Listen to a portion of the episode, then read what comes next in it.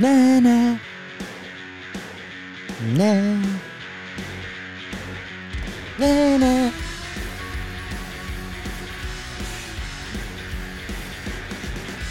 Welcome to the Everyday Sniper. You got Frank from Sniper's Hide. Been a little bit. We're out doing some stuff, and I got Chris Way here with me. Say hi. Hello. Hey, we just finished our Mountain Hunter course up at Cameo.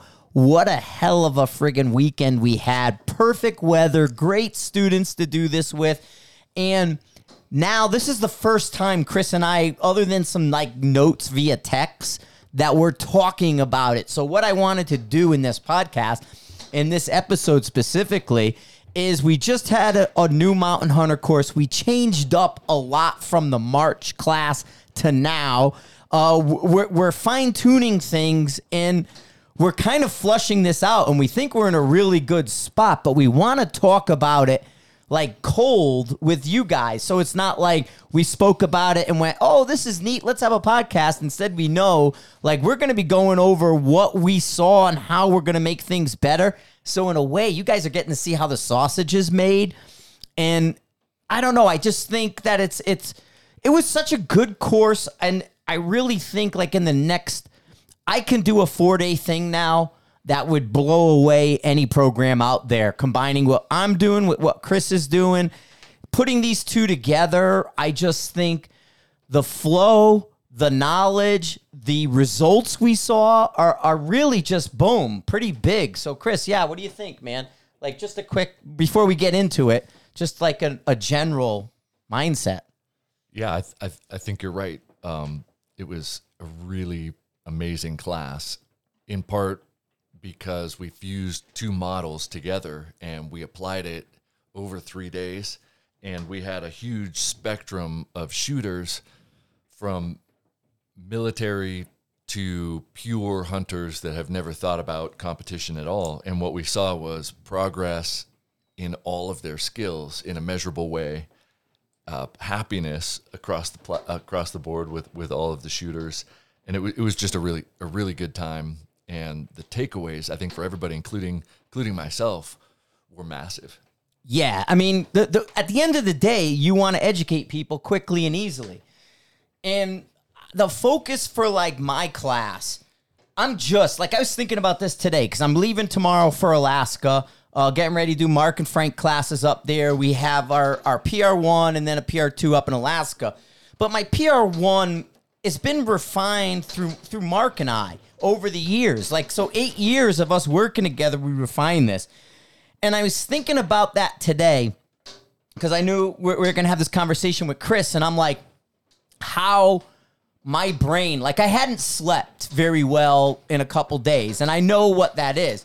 That's my brain working all of this stuff. Where, like, my two day class, my PR1, my basic stuff, or even my three day in a lot of ways, although my three days to change, but my first two days of any other class, I'm, I'm happy with. I'm content. Like, I don't have to touch anything where now you look at these things and you're putting co- concepts out to people and you're like, wow, this really resonated. How do I make this resonate the same as this? So think of like, you know, four or five top line things where three out of those are really resonating and two, you have to kind of secondary explain. So that's kind of where we're going now. But let's talk just initial, our first day, day one up at Cameo, which was our class flat work in explaining the concepts to people and getting them on the page. Because you had some really good insights where you're talking the paper, diagnostics. This is where we want to look at everybody and say, are you on the same page with us? And where do we need to go from here? Yeah, I, th- I thought it was cool that we were able to start in a classroom and kind of put up the formal expectations of language. I think at first you've got this group of people, and even though we all talk about the same thing, saying this is how we're going to explain the or or or or talk about the specific fundamentals. So you put up your expectation of language, what it means, how it influences the shot, and then I was able to explain the drills that I brought out and the diagnostic paperwork and special targets and say this is what I'm going to be looking at and then take them to a flat range and let them uh, go ahead and show us where they're coming in. Yeah, because like you can't assume people are up to speed. And I mentioned that in the last podcast. A lot of people were really like, oh my God, Frank made a big point of people coming to a class, a cameo class specifically, without dope. I mean, it's a lot harder to dope a rifle at Cameo than it is at Fort Morgan or a place with a flat range. Can we do it? Absolutely. Is your data going to be rock solid leaving if we did everything at Cameo? Not really, because the targets are big, the targets aren't painted, and they don't have a watermark. So, point of aim, point of impact tends to be suspect. If I'm four tenths away from where you aimed, but you hit the plate, that's a four tenths error in your dope. And I call the hit. Mm-hmm. So this diagnostic part with the flat deck was really important for us. And and it just showed it, it allowed us to look at the shooter and that's what you're bringing up shooter and paper shooter and group Yeah, I think that that it, it's easy to have a conversation with somebody, and it's easy to say, okay, here's what's going to affect your group. You know, your trigger pull, your respiratory pause, your sight picture, and then uh, think, okay, well, well, I got that because at, at home this is you you know how I do it, and then we look at paper and we see, okay, there's a disconnect. And then we watch how they shoot and we can see their body and we can see the paper kind of telling a story. Being able to put that down on numbers and show them we can fix this and this is what it means for distance, this is what it means for target size is really helpful when you have the person there in person and you can say, I understand what you're saying. And they look at the paper and then they say back, Oh, now I understand what you're saying and the implications. They go both directions. And it's just really nice to see all of the eyes light up. And a lot of experienced shooters assume they're going to do awesome and we aren't going to see things that we could improve and and we're always able to show them that that there are areas right here fix. i mean because uh, the one thing i mean trigger control I, once you get somebody off their belly and this happens with a lot of things it's not just the alternate positions and all that but once you start talking precision being precise with someone and the gears start working in their brain they start tapping triggers and they start doing things different. If if, if you just flop down on your rifle and say i'm going to shoot a five shot group and up front you load five rounds in the mag you get a thing you're ready to go new rifle new ammo whatever the deal is and you say five shot group. You shoot one. Okay that's cool. You shoot two. Wow that's right on top of one. That's pretty good. You shoot three and now you're like holy shit all three are in one hole this is fucking awesome. This is going to be so great. What am I going to do? I start thinking about it. It's going on the refrigerator. The wife's going to see it. I'm going to get fucking blowjobs when I get home. Man, this is awesome. Hunter gatherer shit. Then you change what you're doing because you want to be more precise.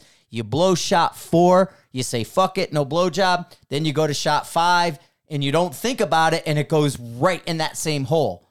You changed it. The rifle didn't decide to screw you. You did it because we do things different. And that's where you need a coach and you need somebody who can see those things when your brain decides to say, or you in the back of your mind say to your brain, let's do it better than you were doing before, even though your brain was doing it perfectly fine. You're now telling your brain to do something else, and then the brain screws up. So that's why you want like Chris or myself there to be like, hey, I just saw what you did. yeah Yeah. and we could see that on paper and we could make notes for the shooter okay they're inconsistent with their positional build and that's going to have implications on their accuracy standards and consistency or this person has that but they get in their own head and and that stress uh, causes them to change something or freak out and, and have a fundamental error and then we could see that on paper also Well, and let's kind of back because standards, right? What size? We kind of have an idea of what size group or target or however you want to say, where should you be? So, by us actually giving people standards when we showed up, we want you to do this in this size of a group.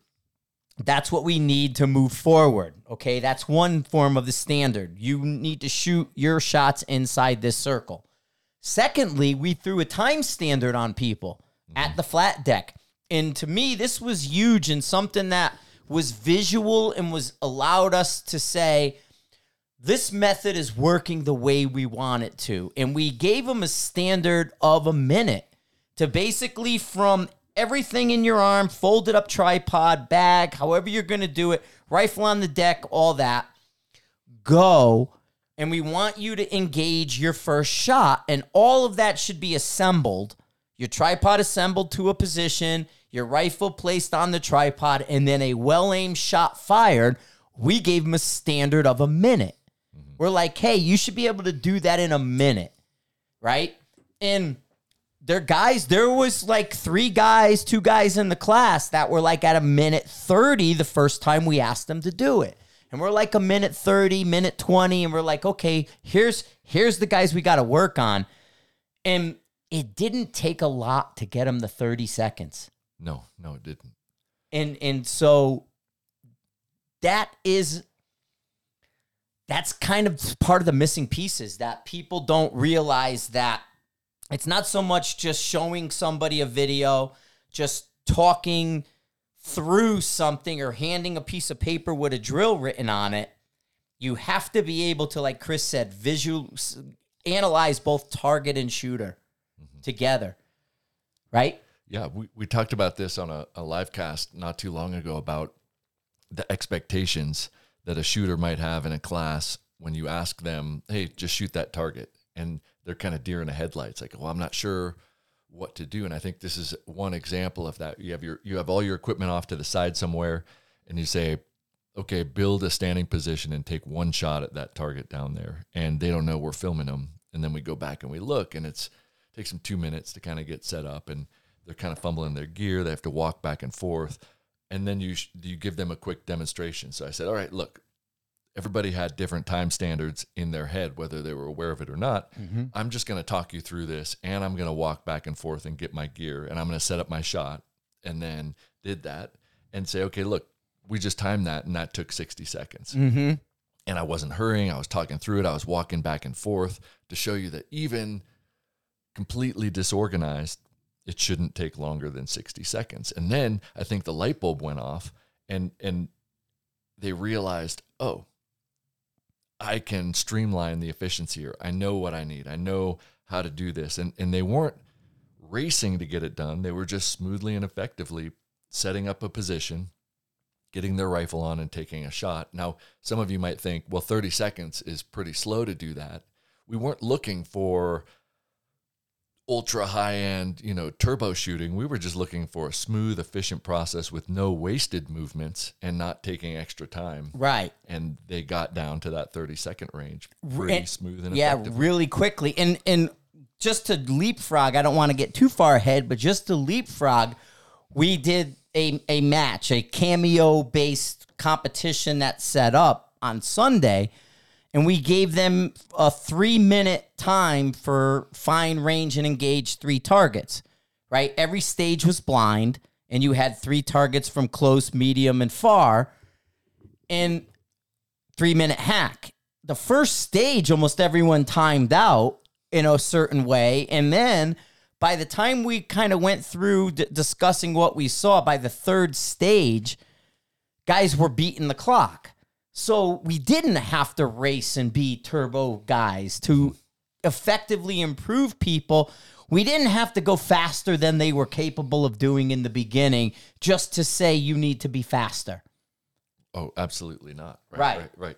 I think that um, you know, kind of doing yeah, we're gonna end up circling back and forth. But by the end, they were shooting eight inch squares that were turned into diamonds. So whatever that is, like eleven between eleven and a twelve inches wide diamond, right? Because the sides are, it's eight inch square. Um, my I can't do that. Yeah, but it basically we're doing an eight inch square diamond, right? Yeah. so, So, so, so, we're talking about, um, and the max distance was in the low 500. So, um, let's say, uh, just shy of two MOA it was. yeah, that, that, I mean, and with good elevation, that's almost four if they have perfect elevation. Yes. Um, at, uh, that's as, that's as small as it's going to be. But when we started our diagnostics on paper, you know, people check their zero, and, and most of them did that prone, which which makes sense. And then we said, all right, let's just start building and doing this number accumulation on paper and shooter evaluation by eye between uh, Frank and I. Frank's really good at just seeing down the line and saying, okay, we got to work with this guy physically.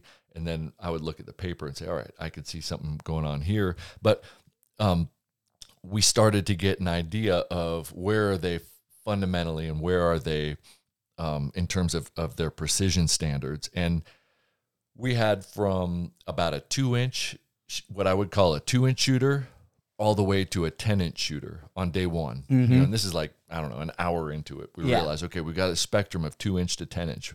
Well, two inch meets the standard that we're going for. They made progress anyway, but the 10 inch shooter by the end was a, a, a three inch shooter. And so now we've got all of our shooters fundamentally and technically capable of hitting all the targets. And that's what we saw too, is that they didn't miss because of fundamentals Mm-hmm. on day three. They missed because they either timed out, they couldn't find it, or they were trying techniques where their elevation wasn't correct because they weren't ranging some of them or Right. They we were kind of see how drop worked because the plate size, the range, and things in this way this hunter match was set up.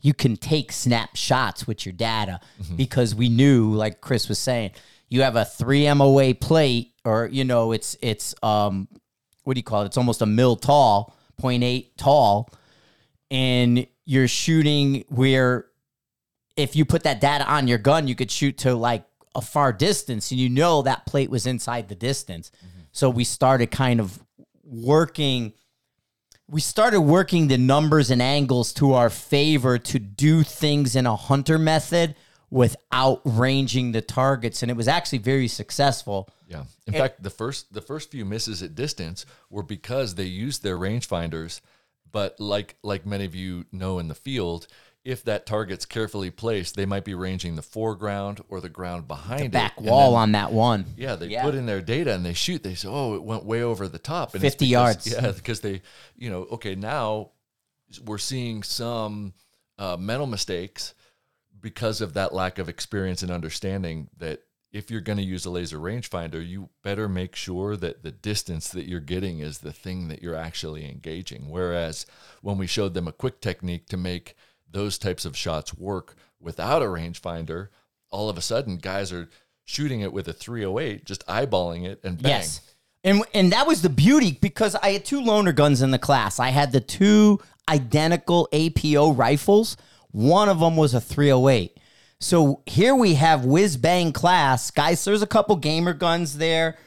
And there was a couple, you know, but then I have two loaner guns, two guys like you're talking about new, one of them being a 308. Our 308 shooter, while he was new and inexperienced, he was a good shooter. Mm-hmm. He and so he allowed us to take a person with a borrowed rifle who got generally our education mm-hmm. for that weekend doing things with a 308 that we want to see. Mm-hmm. It was like, damn, 308's doing good. Damn, 308's not hurting at all. Damn, 308's not being limited by any shot going on here. And he actually was probably one of the top two shooters, I would say, of the eight. Yeah. I would put him in, in a higher end, but 308. Mm-hmm. And we have a lot of footage, and he's he's going to be the dude you see with the white shirt. But and and there'll be a lot of kind of AAR and debriefing of the video footage of, of that particular shooter. He was a good rifle shooter.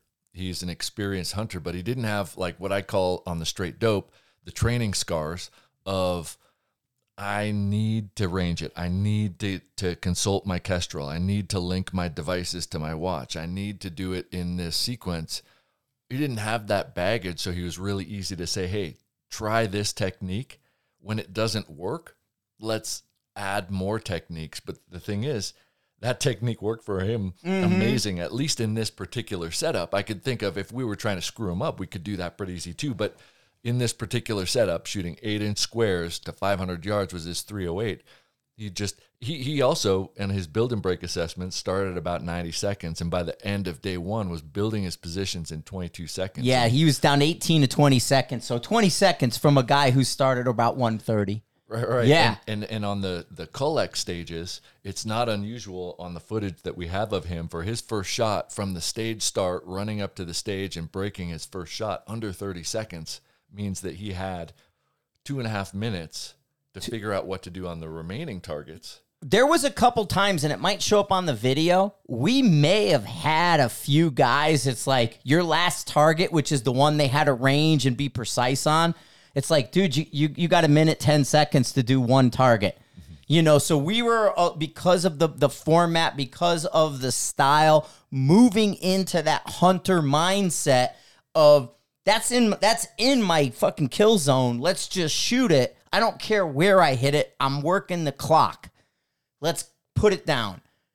And that was allowing these guys for their more precise shot to have a, a full minute to basically dope the wind, range the target, and shoot it with a minute left for one one plate. Yeah, which is really cool, and it's it's, it's nice to see that process evolving for them, and and and and um, gave us a lot of framework for how are we going to build this out because it it's unique and it has elements that any type of shooter could benefit from regardless of their application. If you want precision, great, we can do that. If you want hunting, great, we could do that. If you want military tactical stuff, great, we you know, it it, it, it because it's the common theme that connects all of those styles in terms of marksmanship and equipment. Yep. And then you layer in the things that are unique to your particular demand. Now, like if you took a, like Chris or however any of us, it, uh, even the Fort Morgan, we don't have to go to Cameo. Fort Morgan is money because we control the targets, we control the size. There's great wind. We can still we have a big enough field. We can still find it, range it, engage it, and and it's confusing because there's not a lot of uh, terrain indicators. You can't say by the mound. There is no mound, you know, and so you can't do those things. But what I've come to realize in four days, we could take a team and really create something that shines. It, it is in it could, and I don't care the level of the team. I mean, I can take three three people who've shot before and three people who were handed the gun the first day, and because of the way this program is now, four days. If you give me the four days in a row, we can make magic. I'm I'm I'm I'm com- I'm completely convinced because I'm so settled in with my two day program to get people to distance, to make sure their data's right, and to, to get all that good. And then looking at the deck work and the targets and drills that Chris came up with, and then combining them with the field and wind, just brings you to another level quickly. It's fast. I was like, damn, this is what I envisioned. And it's kind of like, yes, this is quick. Yeah. It was a really good combination of all the things that you do and then all the things that I've been doing cuz cuz your program is is solid fundamentally and then I've been doing remote training w- with programs like the Guardian, the 4 plus 1, the 12 week, the individual coaching and, and I've got these documents.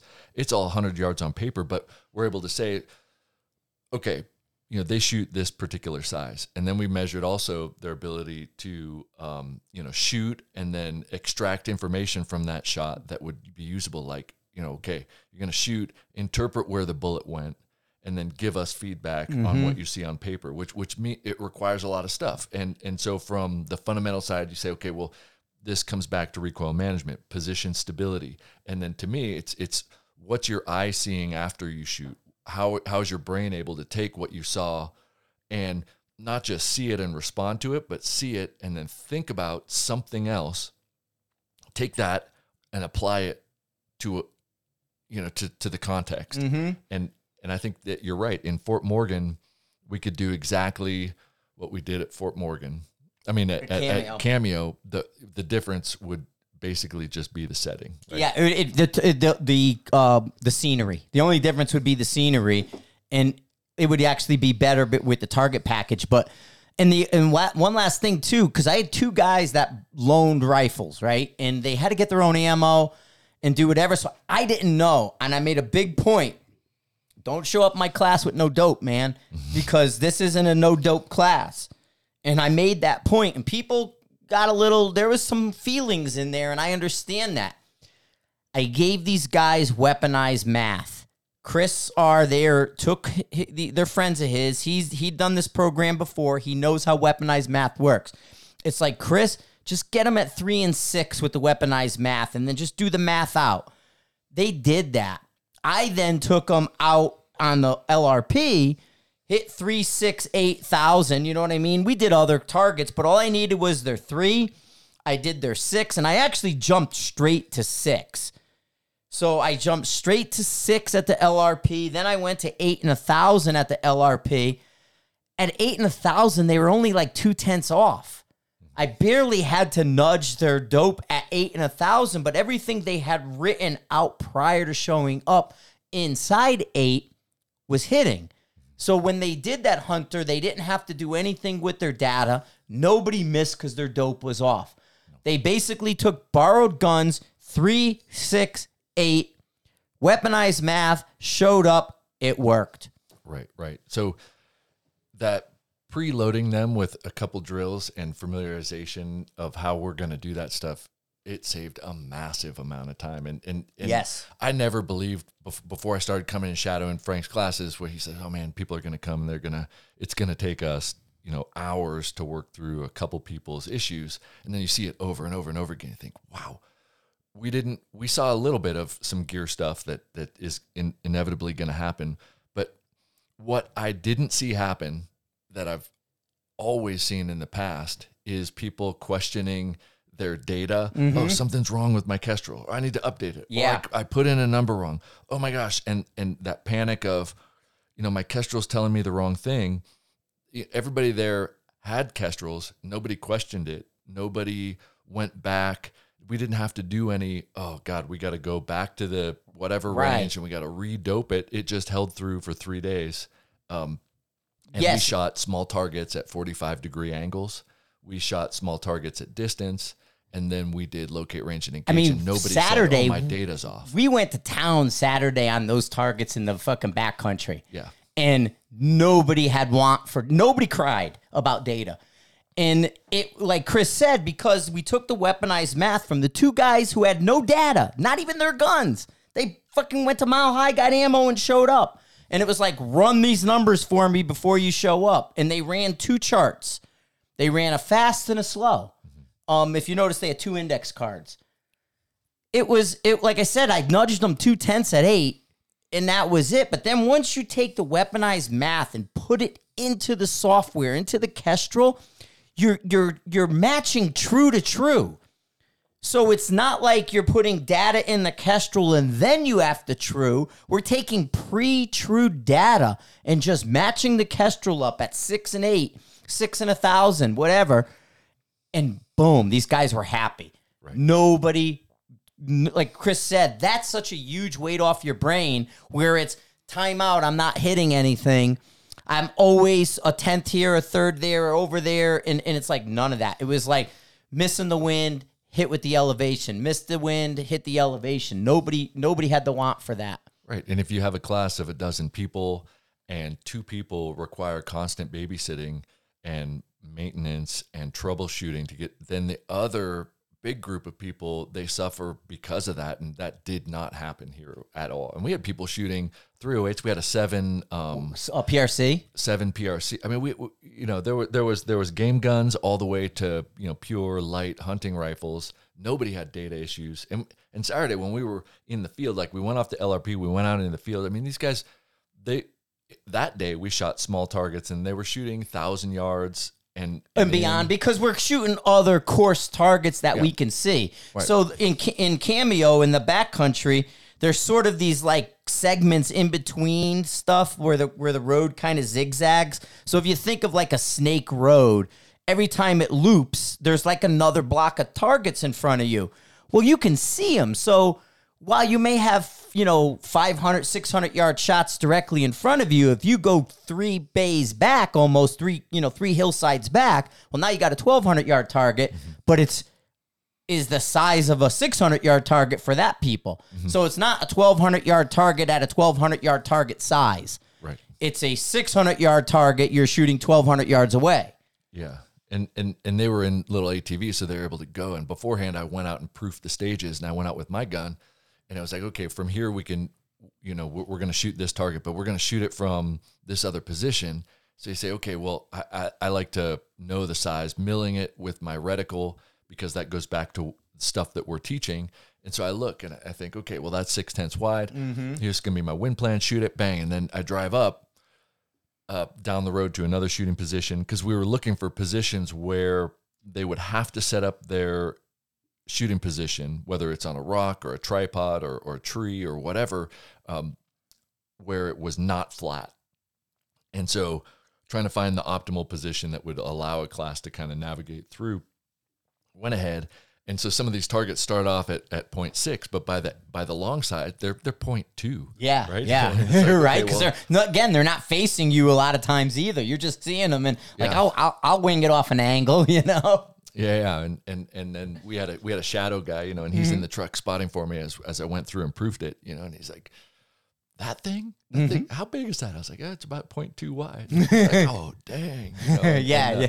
So so so yeah, they were shooting small targets eventually, but really what we were doing is assessing their ability to locate the targets, get a good sight picture, not not get lost in their scope, not get lost in terrain, find markers, and then really build field positions. And and I think the requirement for a field position is it's not perfectly flat and groomed. Like if you set up your tripod in your house on a carpet, you know that that's perfectly flat. It's a good baseline. It's a great. It's what we used as a baseline. But now, if it's uneven terrain and there's rocks and trees and slopes and wind and different um, types of soil, it's gonna demand a different technique to build that Well, position. and now let's kind of we're moving to day two. There, we go into day two. We did the flat deck work, and Chris. I mean, I think like this one set of drills. So now we we crawl, walk, run, right?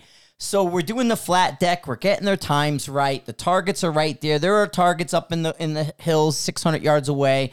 So you're still shooting targets at distance on the flat deck from your tripod. So you there's still like a 618, a 6 you know. So there's still some plates there. Well, set day 2 we go out and now we're working them in the field. Now field conditions, the winds, like the wind started out when you did the wind class in the morning.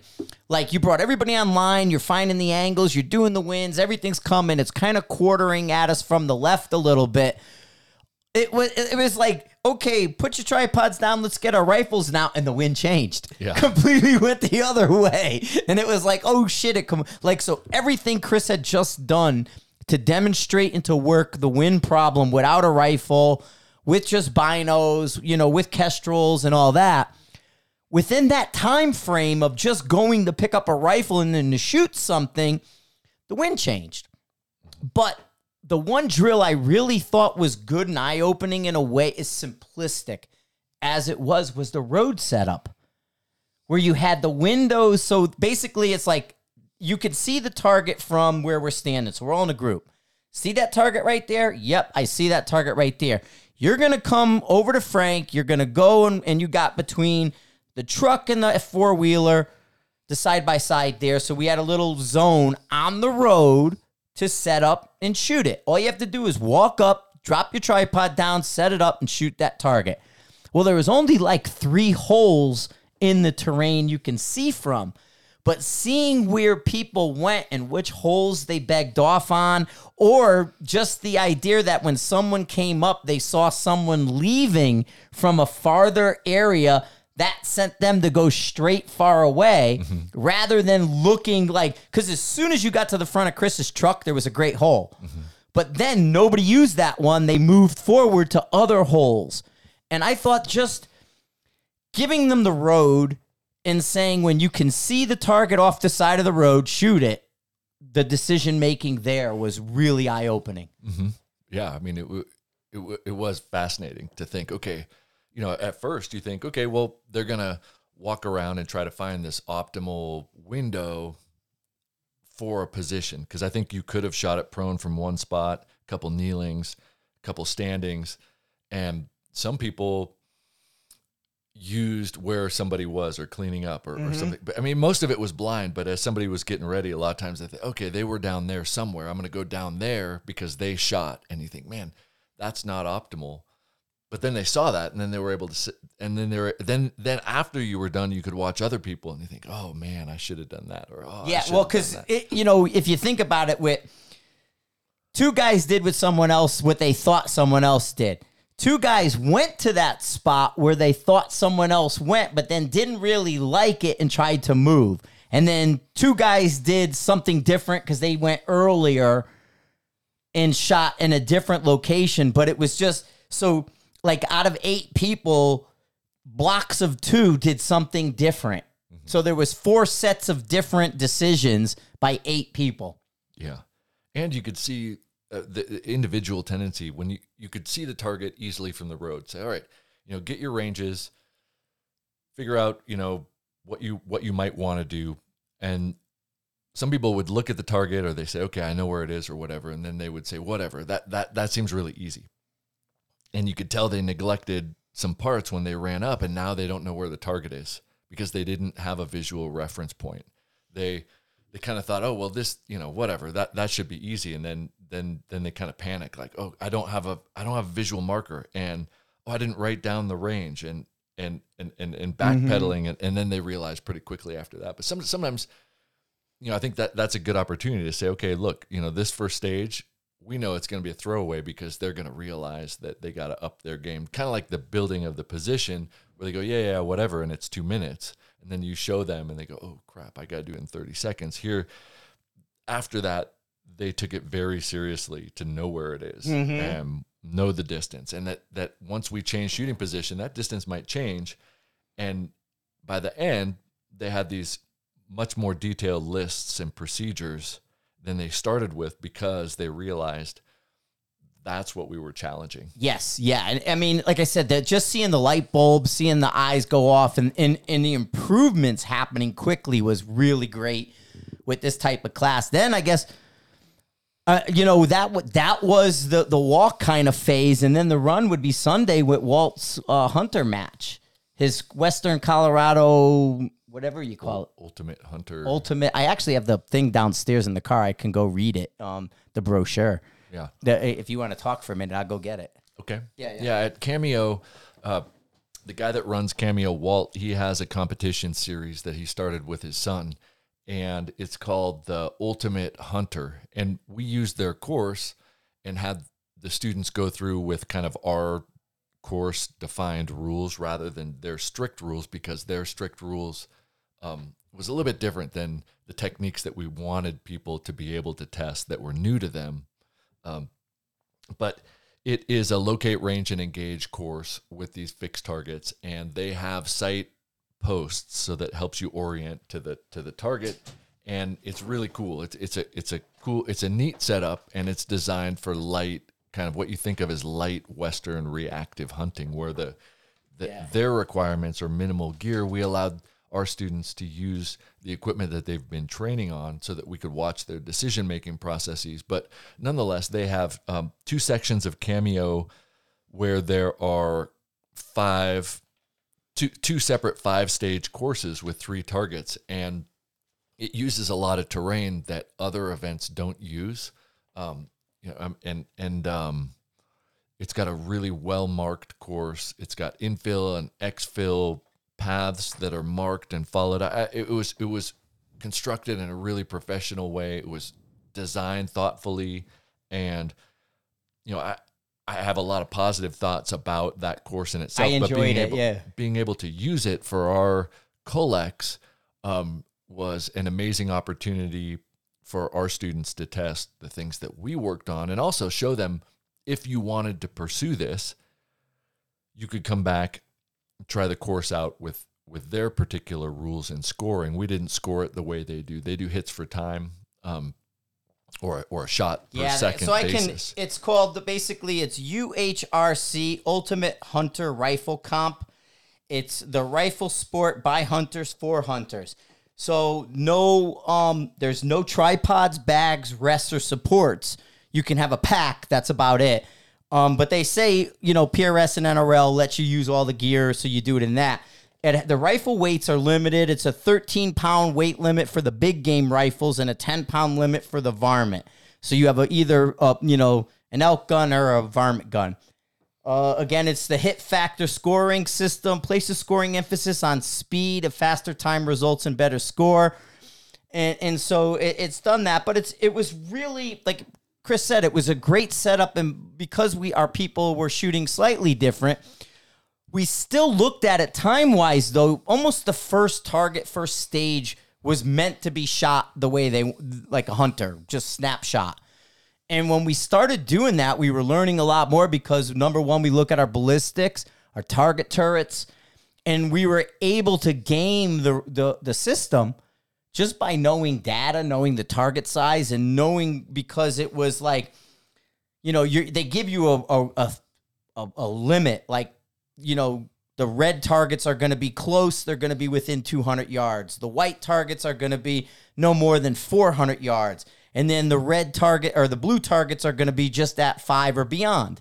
So by knowing that in the size, we're like, don't dial for one and two, just worry about three in that case because our drop is going to take up for both of those. Mm-hmm. And and that helped immensely for guys to and I think speed drop will come into play. Guys who run speed drop in this course will do well because the speed drop will put you in a, a quicker, easier low place, and because the targets aren't tiny, they're shootable.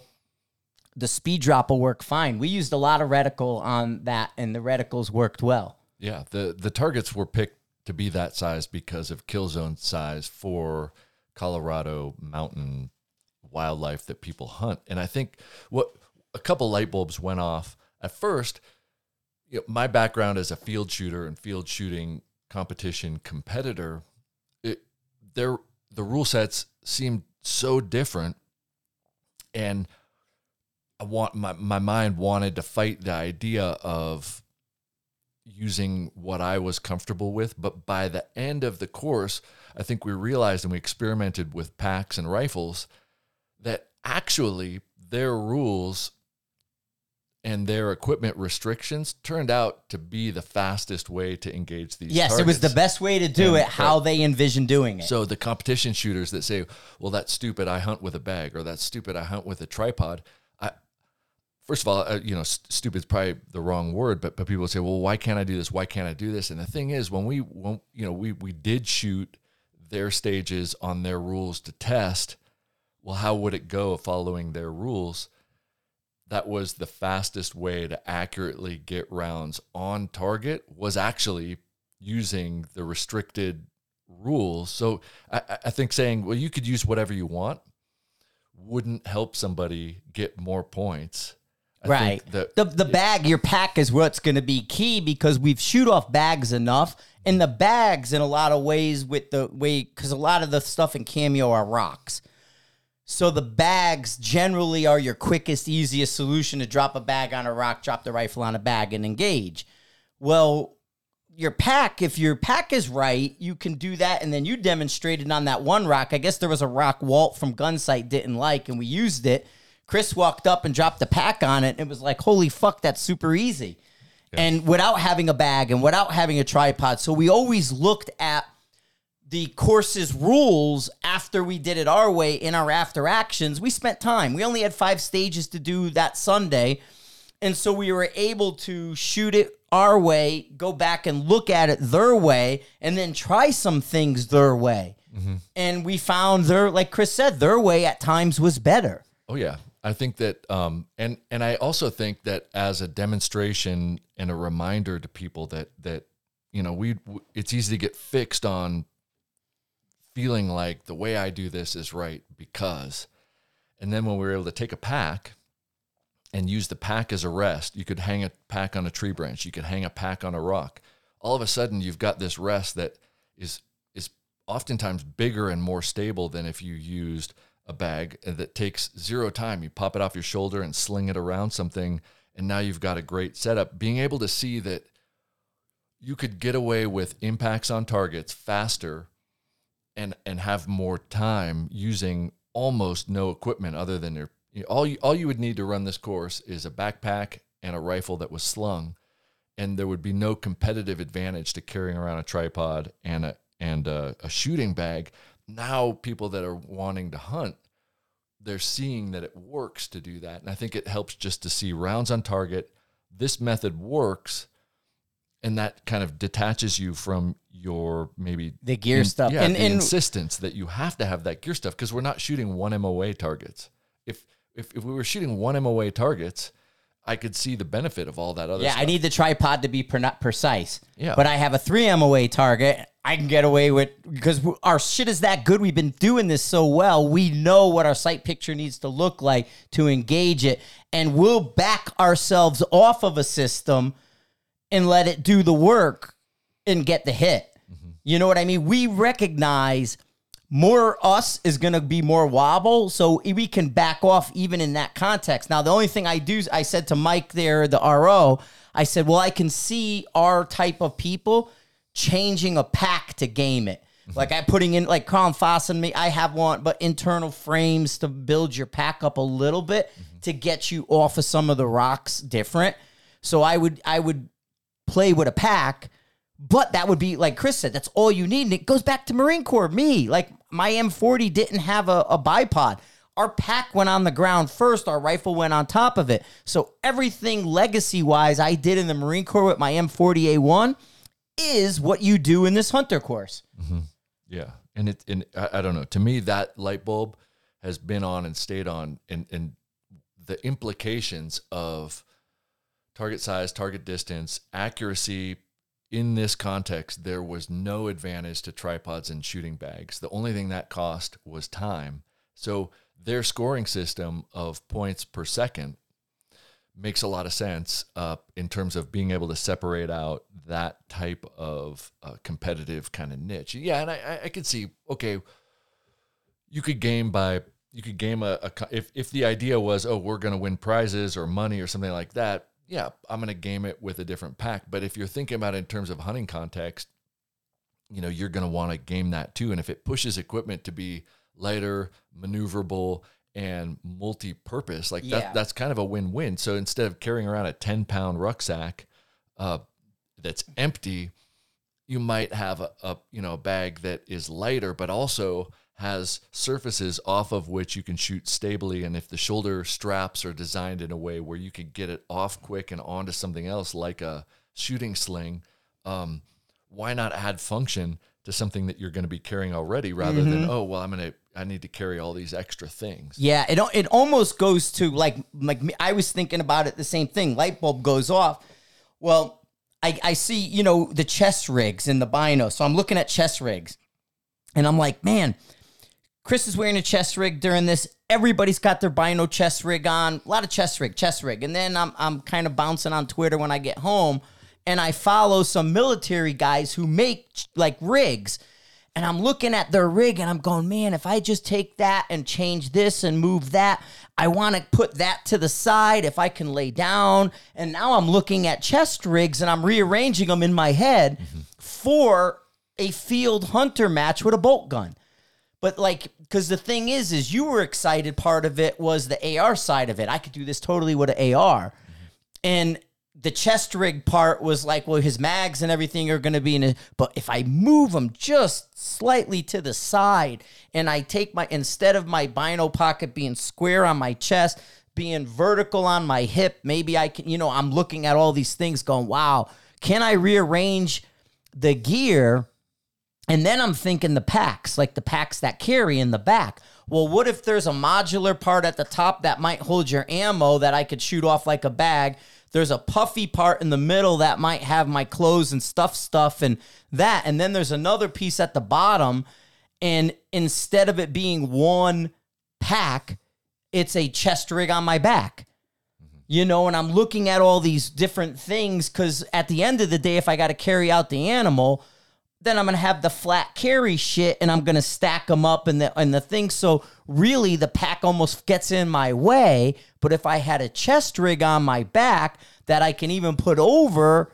I'm like, so that's where my brain was going, like trying to rearrange it because I'm looking at military gear and, and chest rigs and medic kits and all that. And then I'm saying, well, if I move that to the side and I move that to the back, I can lay down or I can lean against the rock and it's not in my way, but I can access my mags, my binos, my rangefinder, and then I can shoot off of that because it's now like a little pouch that becomes a, a platform and it becomes modular because it's not one long piece, it's three separate pieces in a way. Mm-hmm. So I was, yeah, so that's where my brain was going. Totally.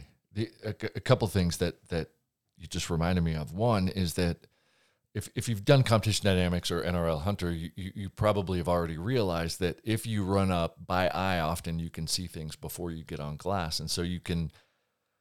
I, I think that the dependence on getting on glass as quickly as possible, um, it traps some people. And what we saw here is that you could see all the markers that they had. Uh, you had to shoot the sequence red, white, blue.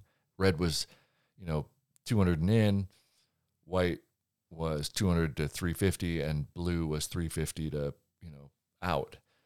And you could see them all by eye. And so people that ran up and got straight onto their binoculars, they lost field of view, and it took them much longer to find them than get up there and scan with your naked eye. And if you have to, then go to, to glass. Um, and and sometimes when you saw the backer you couldn't see the target so you needed to confirm that quickly but but that interplay i think goes back to our assessment of can you build and break? How fast can you make the transitions from one mode to another and can they be seamless? And i think that all of those things contribute to the ultimate you know the, the you know the last second Right, the right. trigger. But if you can't do any of those parts that's what's going to cost you time. That's what's going to prevent you from taking a good shot, and it adds to the stress factor. So, one thing I did notice with that, his shooting areas, he has a rope, like a rope around the location. So you have to be inside the rope. Most of those were long enough where there was probably three spots in almost every location you can get a shot from. How, what kind of shot depends on where you ended up. But it was interesting, like that one tree with the rock. Everybody went to the tree side, but then like the rock was wide open, you know. But is when you walked up, it presented you the tree. And so I like the fact that if you really kind of walked across the entire rope or long way, followed the rope the long way before you decided, you had a almost three options per stage that you could choose from. Mm-hmm. It wasn't in a box where like you have to shoot from here or you're fucked. You know, it wasn't like that. no, I, and I, and and my, I mean, I guess I can't speak for for Walt and the design of those things, but my hunch is that most people run up and get in the box as quickly as possible rather than explore that.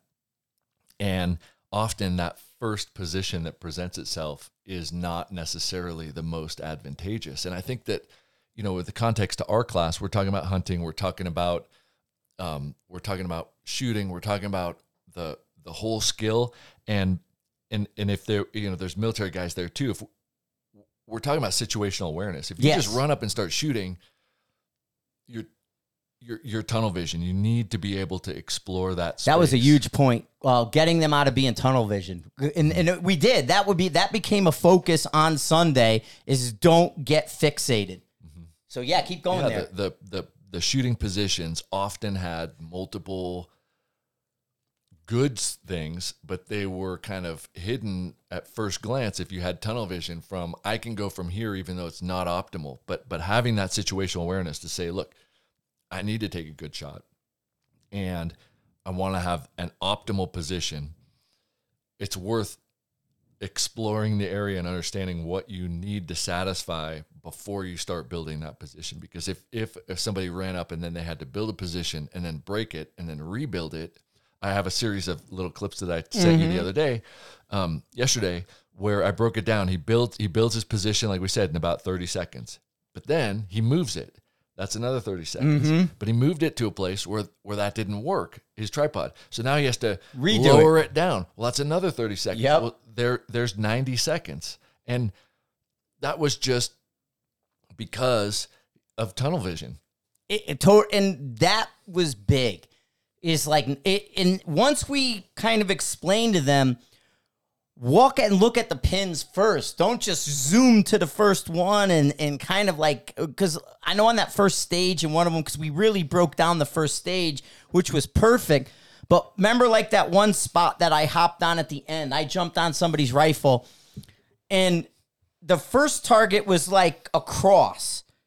You know, so nine o'clock you're shooting roughly in the clock. So the first shot I come up to the rock and it's the close, the quick, the fast is like nine o'clock. But then the other two were like 11 and 12. Like the first, so you went from nine o'clock to 12 o'clock to 11, 10 30, 11 was the blue. So like I got down in the first one, you go nine o'clock, you're pointing right at it. So it was like, boom, I pointed right at it, I shot it. Well, then I never moved my body. I rotated to the left side, I transitioned, and even half the students went, Is he gonna shoot it with his left hand? And I just was like, Yeah, why wouldn't I? I'm already in a perfect spot to just rotate the rifle to my right. And I'm going from nine o'clock to 12 o'clock, and all I have to do is shift my shoulder. Mm-hmm. And and if I shoot left-handed, I don't move the rifle, I don't do anything, and boom, impact. It, it was like it was right hand, transition to the right, change shoulder, left hand fire. I knocked out two targets in like 15 seconds with no range. with no range and not moving. So that it was those kind of things where this is what we talk about is giving you tools for the toolbox. So when you're presented with a problem, you go, "Oh, that's a Phillips screwdriver. Let me grab that." Instead of going, "Well, all I got is a hammer and a flathead," you know? Yeah, yeah. And people saying, well, why would I ever shoot left handed if I could shoot right handed? Well, this was an example of, well, who knows? But you, What if my window was going to run out? What if it was walking in a spot I can't see it? Because I just shot the first one. Somebody knows I'm there. Now the second one, I either got a smaller window or I got a quicker window or they're running and shooting at me. Yeah, and and, and, and- and so right, the, I mean, you could you could kind of answer this a couple different ways, but but I guess why not? I mean, it, you can only say that if you have the you know right. It's a Swiss Army knife, and if and if your Swiss Army knife has one blade, you're kind of fixed into doing it that way. But if you have multiple things, you can apply fundamentals adequately. There shouldn't be a difference between shooting right-handed and left-handed. If you have two eyes that work and two hands that work and two shoulders that work, you should fundamentally be just as good. And if that means time, that frees up Practical opportunity. marksmanship. And think about for you know some some people I you know and, and especially on YouTube here. There's probably more people that have watched it on YouTube than done it. But think of a carbine shooter in a house. They're practicing right they've got the they're in the low ready they're coming up to a doorway and they realize they're going to go the other way they make a quick shoulder transition so that mm-hmm. they're pieing so that less of their body is exposed carbine shooters that are reactive are practicing right and left and right and left and right and left and why wouldn't we do that with a bolt gun Exactly, exactly. Because it's less movement. It's it's just like, oh, I'm gonna do it this way, and it, and it works out great. I have less bad habits on my left side. I can see better out of my left eye. My right, my left finger works better technically because it doesn't have the bad habits of me slapping it for hundred years before I started training it. You mm-hmm. know, so there's all those reasons why I. I mean, left hand is my bear bet money. I'm gonna win money from you every time. Yeah, you run up, but but yeah, and I have footage. Well, well, I'm gonna I'll end up having to post it, but um, you're right. Frank runs up to a blind stage, sees two targets by eye, knows that time and efficiency is an issue. Now, time, I'm not saying that that he's trying to rush. He puts the rifle down. You could see him take a breath. You could see him exhale. He takes his shot, and then he swivels the rifle from right shoulder to left shoulder. That requires much less movement. He shoots the next target. He has no range at all. Bang, bang, 20 seconds. And now, you know, if we're talking about the clock, he has two minutes and 40 seconds Yeah. to deal with a third target. If he had to do something different, you've got ample time and opportunity to do that. Also, it's a farther target. You should have more time and opportunity. I want to dope the wind because the winds were the misses, and we had wind, and wind was going to be the miss. So give me an extra 30 seconds. Let me look at the plate. Let me see where the wind's coming from. I got all the time in the world. I'm still going to knock it down. And even if I, because we had a time limit, even if I screwed that first shot up, I got time for a follow up. I can come up with a second shot follow up and put it down. Because for me, we, we we modified our course after this first stage. Um, is hit it's hit to move on, but it was like hit and then go, and then you can follow up if you missed it. So we gave him a because I, I think it's important to give people a follow up shot.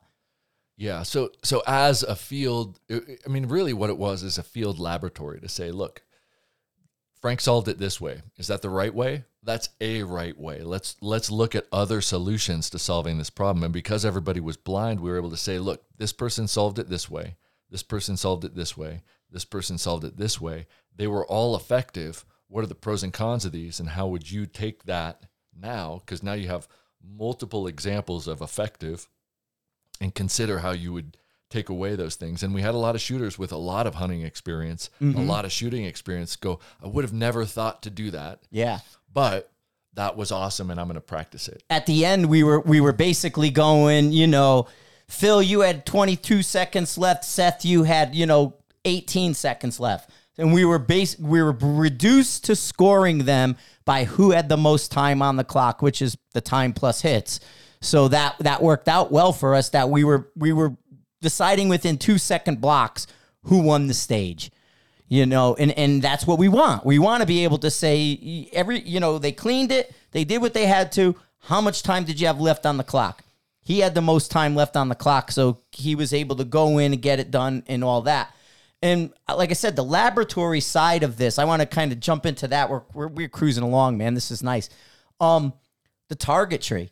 Like chris's targets like the first thing i want to go back to the flat deck with that.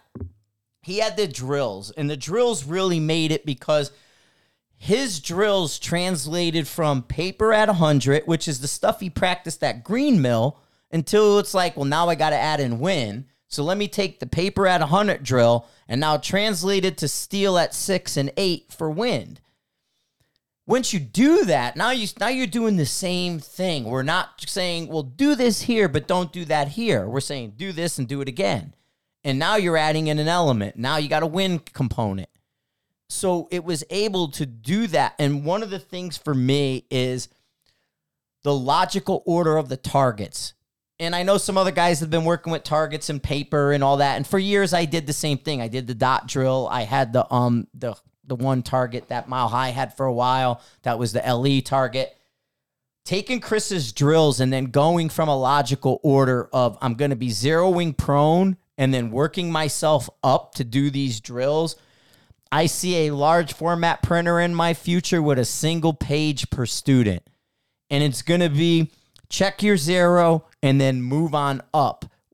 And that allows us to work the paper and look at how to score them because I want a little bit more room on the paper versus an eight and a half by 11 sheet. So I want to spread the drill out just a little so I could see more or clearer, I guess would be a way of saying it. But then I want you to move from prone to standing in a lot of ways. And then take the target tree, and excuse me, have it lunch and have it, it follow you up. As you're progressing in drill from our zero, it should progress up with you. And that's, I think, our next thing that we're, Chris and I on the backside are looking at is just realizing the drills he has, because I love them. I think they're fantastic. And then moving them into a format that, hey, Bob, I'm going to give you a page. Take this page, start at the bottom, work your way up. The drills are written. You get, and all it'll be is give them a folder. We're going to hand you a folder with the drills in it, written. The page that you put up at 100 will have everything you need for you. And then from there, we just move on. Now we just fix people. We're not pasting targets, changing paper, putting Shoot-N-C's up. It's just let's go execute drill one. Okay, what did we learn? What are we looking at? Okay, execute drill two. What do we learn? What are we looking at? in three. And and that's my next step from the like flow logistics admin side. Mm-hmm. I think that's that's the missing piece that ties it all together. Your page goes with your drills, goes with what we see, and and it's done. I mean, it's it's that day one cleaning up the fundamentals. Day two, just working them through the target tree, checking their data, making sure that's going through, and just giving them repetitions on the on the tripods. And then day three, putting them into a practice on the clock blind. I mean, how do you beat that? I mean, it, it's and what makes it even more awesome, really, is right. We have these diagnostics that we could change for each training package, and then we have hundred yards where we're doing this, and then at Fort Morgan, you know, like so we take like the one of the paper drills kind of looks like a baseball diamond, and it's got different diamonds and different arrays, and di- and that's kind of set up to this idea of working with wind, and we get all these diagnostic numbers that that link what you see and what you do, and then when they're finished with that, we can move them to the left at Fort Morgan, and the target package that we have out there is is is pretty sick because it's basically a grid that spans 150 degrees of you know 300 500 700 900 yard multi-hanger target sizes and shape package that we can have people shooting Big that and small. same Yeah. series of drills but now on steel at different distances where now you can measure okay here's where the environmental ability of these shooters is layering in. And so they're yeah they're doing those same drills but now they're doing them on steel at distance. And we have this huge field of fire and huge depth of steel that we can take the same metrics of measurement that we have from paper and marry it up to what they're doing on steel at distance. I, I, it it's really the perfect place to run kind of the next I mean, that's going to be the goal is basically just start generating and pushing things to Fort Morgan and and more and more and more of it into the Fort Morgan side of things and then modifying the the 3-day class that I'm doing into a kind of modification of Chris's first day because I mean even in a 3-day weekend I can knock out a lot of this because it's giving me I have a set of drills I use but that changes in location for the third day. If we go to one place, we do something. If you come to my range, we do another thing. Sometimes it's ELR type stuff where we can shoot guys to a mile. Well, now we have an alternate position package where it's like day three, let's get you off your belly. Let's just do this package and move on. And then from there, and, and I think, like I said, optimally, four days would be where I want a team to come in. You got a LE team, you got something like that. Give me your guys for four days. I'm going to turn them into rock stars. But our normal class is three day. So I think I can still do a lot within the three days and follow this model, and you'll see huge, huge improvements. Yeah. Yeah. And even though Fort Morgan is flat, there is that spot off to the south there where we could do the canyon kind of move flow. Um, you know, and it, it, it, it would it would be cool to be able to apply that back to rimfire, but we could do blind locate range and engage style centerfire stuff from there also. I mean, technically, we can turn the targets, and and if we came from that that south side and canyoned around, if we turn some of the targets facing that way, shooting almost like we do the ELR. So instead of them facing um, east, they would be turned from east to south. And then you can do the blind stages and you would get more of a different look and a layered approach to it. Right. So we can, yeah, totally change change the look. Or we can even run you along the road and change the look down south and move some things around. There's a lot of things we could do out there. Yeah. So that, yeah, there is terrain, but but I do think that the target package and the direction of fire opportunities, and the fact that we can grid it out, it turns that paper exercise into a scalable distance exercise that now has those wind and environment components that are pretty freaking awesome. And we just changed the target size. Yeah, and I was psyched. I, I I thought this fell fell together like perfect. We had great weather, good students to do this with, and I just think everything fell into place. So nice. Um, it- it's hard to argue it. Uh, what I didn't know if you had to run later too. Did you have a five thing or not? Oh, okay. So, um, yeah, we're we're a little over now. What else do you have? Anything on your paper that we have to fi- finish up with, or Well, I think the you know in terms of the three day format, um, it yeah it flowed and it, it was seamless. And then afterwards, you know, sometimes people feel like, well, I came in at this level, so I was expecting this, and we didn't hear any of that. It was like, holy shit, I learned a lot. I applied a lot. I, every everybody that came in left with positive things to say. Well, And- even like the repeat people, we did get. A, I don't know if it was Mark or if it was Chris, uh, East Coast Chris.